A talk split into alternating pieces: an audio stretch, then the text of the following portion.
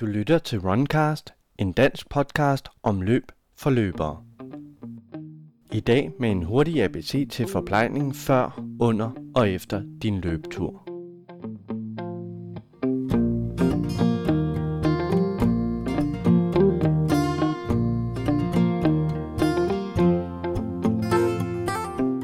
Hylderne i sportsbutikker og supermarkeder bruner af farvestrålende geler, barer, proteinpulver og sportsdrikke. Det er fristende at tro, at de mange produkter er en genvej til en bedre præstation.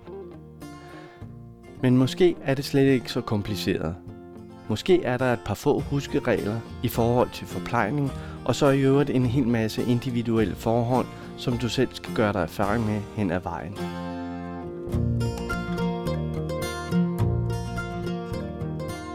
Jeg er taget til løberen i Lyngby for at mødes med Anne, der er vant til at vejlede både motionsløberen og supermotionisten om forplejning.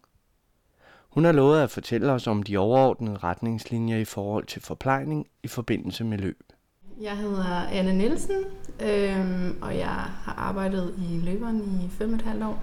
3,5 år i Lyngby, og inden det så var det i Vejle. Øh, jeg flyttede herover, fordi at jeg rodede kajak øh, på landsholdet, øh, og var faktisk øh, sådan i, i indslusningsfase til OL og så videre, men så stoppede jeg. Og så læser jeg ernæring sundhed, og mangler et år tilbage. Hvilke spørgsmål er det, der presser sig mest på, når vi løbere kommer ind i butikken? Det er typisk i forhold til vores energiprodukter jo.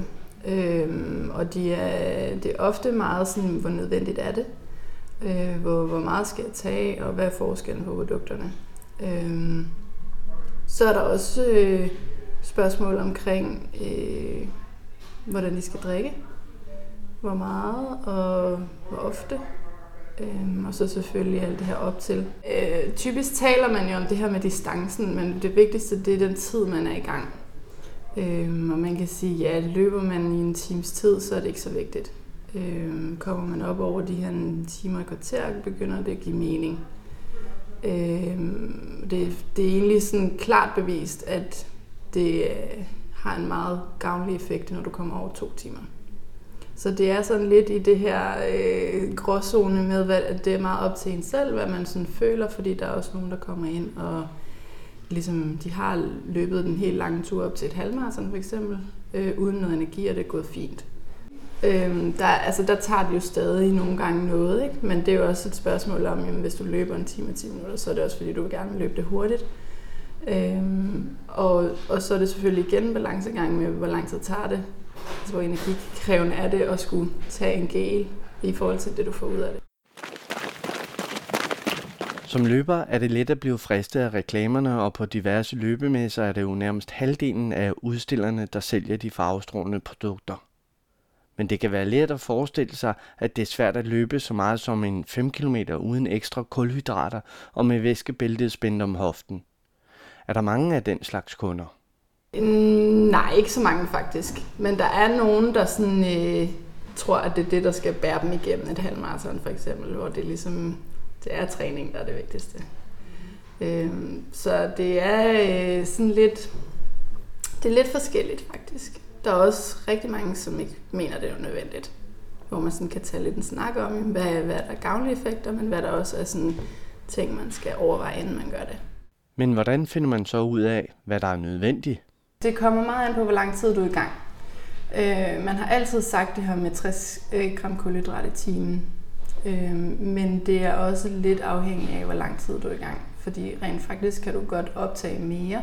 Det skal bare være forskellige kulhydrattyper sådan så de bliver optaget forskelligt i tarmen. Øhm, men hvis man holder sig til 60 gram i timen, så kan du sagtens altså, gøre det op til et maraton. En typisk gel ligger på cirka 20 gram. Og det er derfor, de siger indtagelse cirka hver 20. minut. I nogle af de geler, vi har i hvert fald. Ja. Det er sådan den typiske. Øhm, og så har vi også øhm, øh, nogle andre geler, som ikke er så øh, hvad kan man sige, koncentreret, øh, og som er opbygget på en anden måde rent kulhydratmæssigt, sådan så at de øh, bliver optaget i altså lidt længere tid, øh, sådan så at svingningerne er lidt lavere.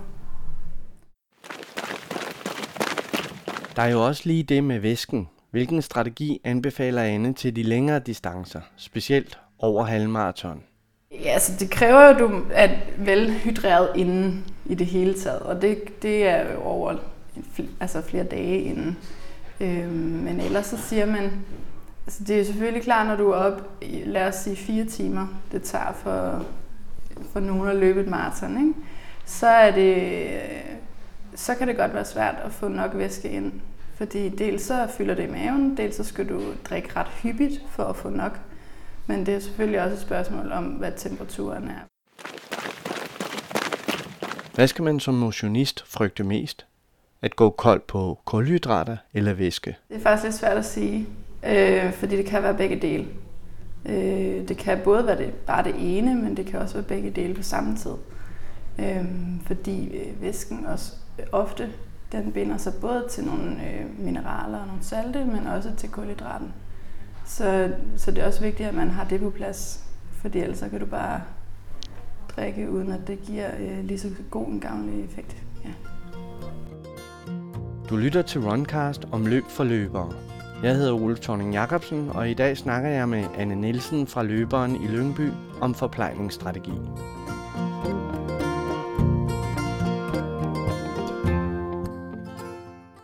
Er der så forskellige taktikker eller forholdsregler i forhold til, om man er et lille tyndt siv, eller om man har lidt mere på sidebenene? Altså fedtmæssigt betyder det faktisk ikke så meget. Det betyder mere i forhold til, hvor stor en muskelmasse man har. Fordi at det faktisk er i musklerne, det meste væske, det kan ophobes. Så øh, man, kan, man kan låde meget væske, hvis det er, at man er stor og muskuløs. Selvfølgelig så er det jo også et spørgsmål om, hvis man vil løbe hurtigt, skal man heller ikke have øh, 10 kilo ekstra muskler med. Som, men altså, det er jo igen den her balancegang, fordi det er selvfølgelig også, hvis man vil løbe hurtigt, skal man heller ikke veje for meget. Så. Hvad med de mange barer? Altså ikke dem med fadøl, men dem med proteiner og andet godt. Er det noget, der er brugbart på selve løbeturen? Altså det er jo meget individuelt, fordi det handler også om, hvor, hvor meget overskud du har, mens du løber. Øh, fordi hvis det er øh, helt, kan man sige, øh, stille og roligt løb over meget lang tid, kan du godt have overskud til at spise noget. Det der bare kan være, når du er forpustet og så videre, så er det svært at tykke på en hel masse, du skal have ned i for eksempel en bar. Men der er også nogen, der bare synes, at en gel, det er simpelthen for... Det, det, det er svært at få ned, ikke? Øhm, og så har vi også øh, sådan nogle chews, som er sådan nogle vingummi-agtige, sådan lidt bløde vingummier, som kan opløses på den måde. Der er ikke lige så meget kulhydrat i, så det er faktisk en god begynder energikilde, hvis det er. Øhm, også fordi, at den så ikke giver helt de store udsvingninger, men og det er jo også et spørgsmål om, hvis du, hvis du får meget kulhydrat på én gang, så kigger insulinen ind, hvilket gør, at den vil stabilisere igen, og så kan du jo faktisk komme lidt under, hvis ikke at du har ligesom strategien på plads, hvor ofte du vil tage for eksempel gelerne. Hvor ofte og i hvor store mængder skal vi så drikke før og under løbet? Altså, øh, det er altid en god idé i hvert fald at være velhydreret inden start. Øhm, så kan man drikke 2 øh, dl før man starter, lige inden man starter. Øh, for det er også et spørgsmål, om man skal jo helst heller ikke have lyst til at skulle på toilettet lige inden og under og så videre. Så det er, en, det er også en træning, man skal gøre sig. Øhm, og så ellers, øhm, det er jo sådan lidt, hvor ofte der er et væskedepot. Men faktisk vil det være øh, optimalt, hvis der er væskedepot for hvert kvarter. Så vil du kunne øh, drikke de her sådan halvanden 2 deciliter. Og det vil være sådan det optimale, men det er igen en balancegang, fordi du vil heller ikke rende rundt med alt for meget væske i maven. Så det er det her med hyppigheden, uden at drikke en halv liter på én gang. Og hvor lang tid før løbet skal man tænke på ekstra væske? Øh, I hvert fald et helt døgn inden. Men det er også godt at gøre det mere end det. Øh, fordi i, i takt med, at du også vælger at øh, spise mere kulhydratrigt, de her langsomme kulhydrater, der vil væsken også kunne binde sig. Øh, så i den blanding vil det være meget godt, øh, allerede fra du begynder at tænke på dit kulhydratindtag, og så tænke på dit væskeindtag. Langsomme kulhydrater er kartoffel og ris, pasta osv. Er der flere produkter på hylderne, folk bruger? Der er nogen, der vælger at øh, drikke sådan en elektrolytblanding. Øh, det er for, for langt de fleste motionister ikke nødvendigt. Hvis bare man spiser en varieret kost, så får du de øh, mineraler, der skal til. Efter træningen er det så tid til at fylde på depoterne igen. Her er der igen rigtig meget at tænke på, hvis man følger diverse løbefora og læser om det. Hvad er for eksempel det med det åbne vindue? Der er rigtig meget, og det der med det åbne vindue, det er også rigtigt. Øhm, du optager langt bedre kulhydraten øh, i løbet af de første 20 minutter efter, at du har været i gang.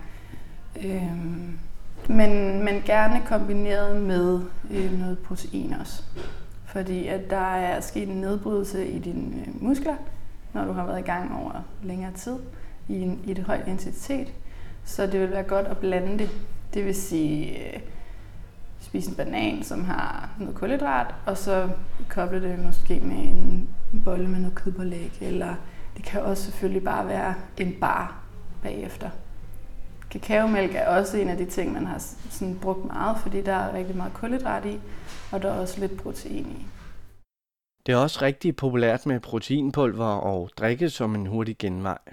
Det er bare ikke noget, vi sælger meget, fordi det er, det er selvfølgelig mere kendt inden for styrketræningsverdenen øh, i forhold til at få opbygget store muskler osv. Øh, men vi har det også. Og der findes også produkter, hvor man blander kulhydrat og lidt protein i sådan en væskeform. Ja.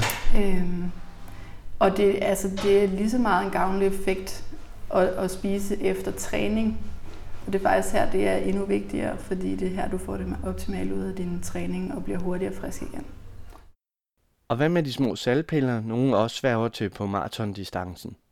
Altså skal man være i gang i lang tid, før det giver mening. Selvfølgelig er der no, altså det er lidt individuelt, for der er også nogen, der sveder rigtig meget og har svært ved at holde på væsken. Øhm, der er også nogen, der mener, at det er gavnligt for kramper, at man spiser salte. Øhm, men man kan sige, at danskernes kost spiser man i forvejen for meget salt. Så det er, øh, det er noget, man lige skal overveje, før man bare kaster sig ud i det, fordi øh, der skal ret meget til. Hvor lang tid skal man være derude, for at det er noget, man råder til? Det er, altså jeg vil sige over fire timer. Men det er, altså det er individuelt, og det er noget, man kan prøve af, hvis det er, at man har en mistanke om det. Øh, men de færreste har faktisk brug for det. Så er der tjek på de forskellige former for mad og drikke, men vi kommer ikke udenom, at vi også skal have det med os ud på de lange ture. Hvad er løberens kunder mest til? Det, det deler lidt vandet. De fleste de er til sådan et væskebælte, hvor der er et par flasker i. Øh, og det vil også være øh, tilstrækkeligt for langt de fleste. Øh, skal man ud på en ret lang tur, kan det godt være en fordel med en væskerygsæk. Fordi der kan du have meget mere væske med, uden at det sådan, øh, fylder for meget om hoften. Øhm, så, så det er også sådan lidt en balancegang. Der er også nogen i deres træning, der øh, planlægger en rute, og så hvis det er tæt på deres hjem, de kommer forbi på noget af vejen, så har det lige noget væske stående der. Så behøver man selvfølgelig ikke at, at slippe på det. Vi har nogle tights, hvor der er lommer i siden, så det sidder sådan stramt ind til låret, uden at det sådan rasler rundt. Ellers så har vi også øh, sådan nogle øh, både nummerbælter og nogle bælter, hvor der er øh, plads til nøgler og så videre. Der er også nogle øh, elastik i siderne, hvor man kan sætte kæler fast.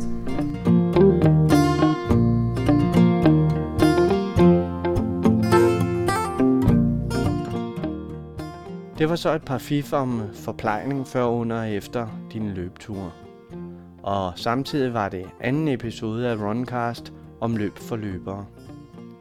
Er du interesseret i næste episode, så husk at gå ind og like Runcast.dk på Facebook.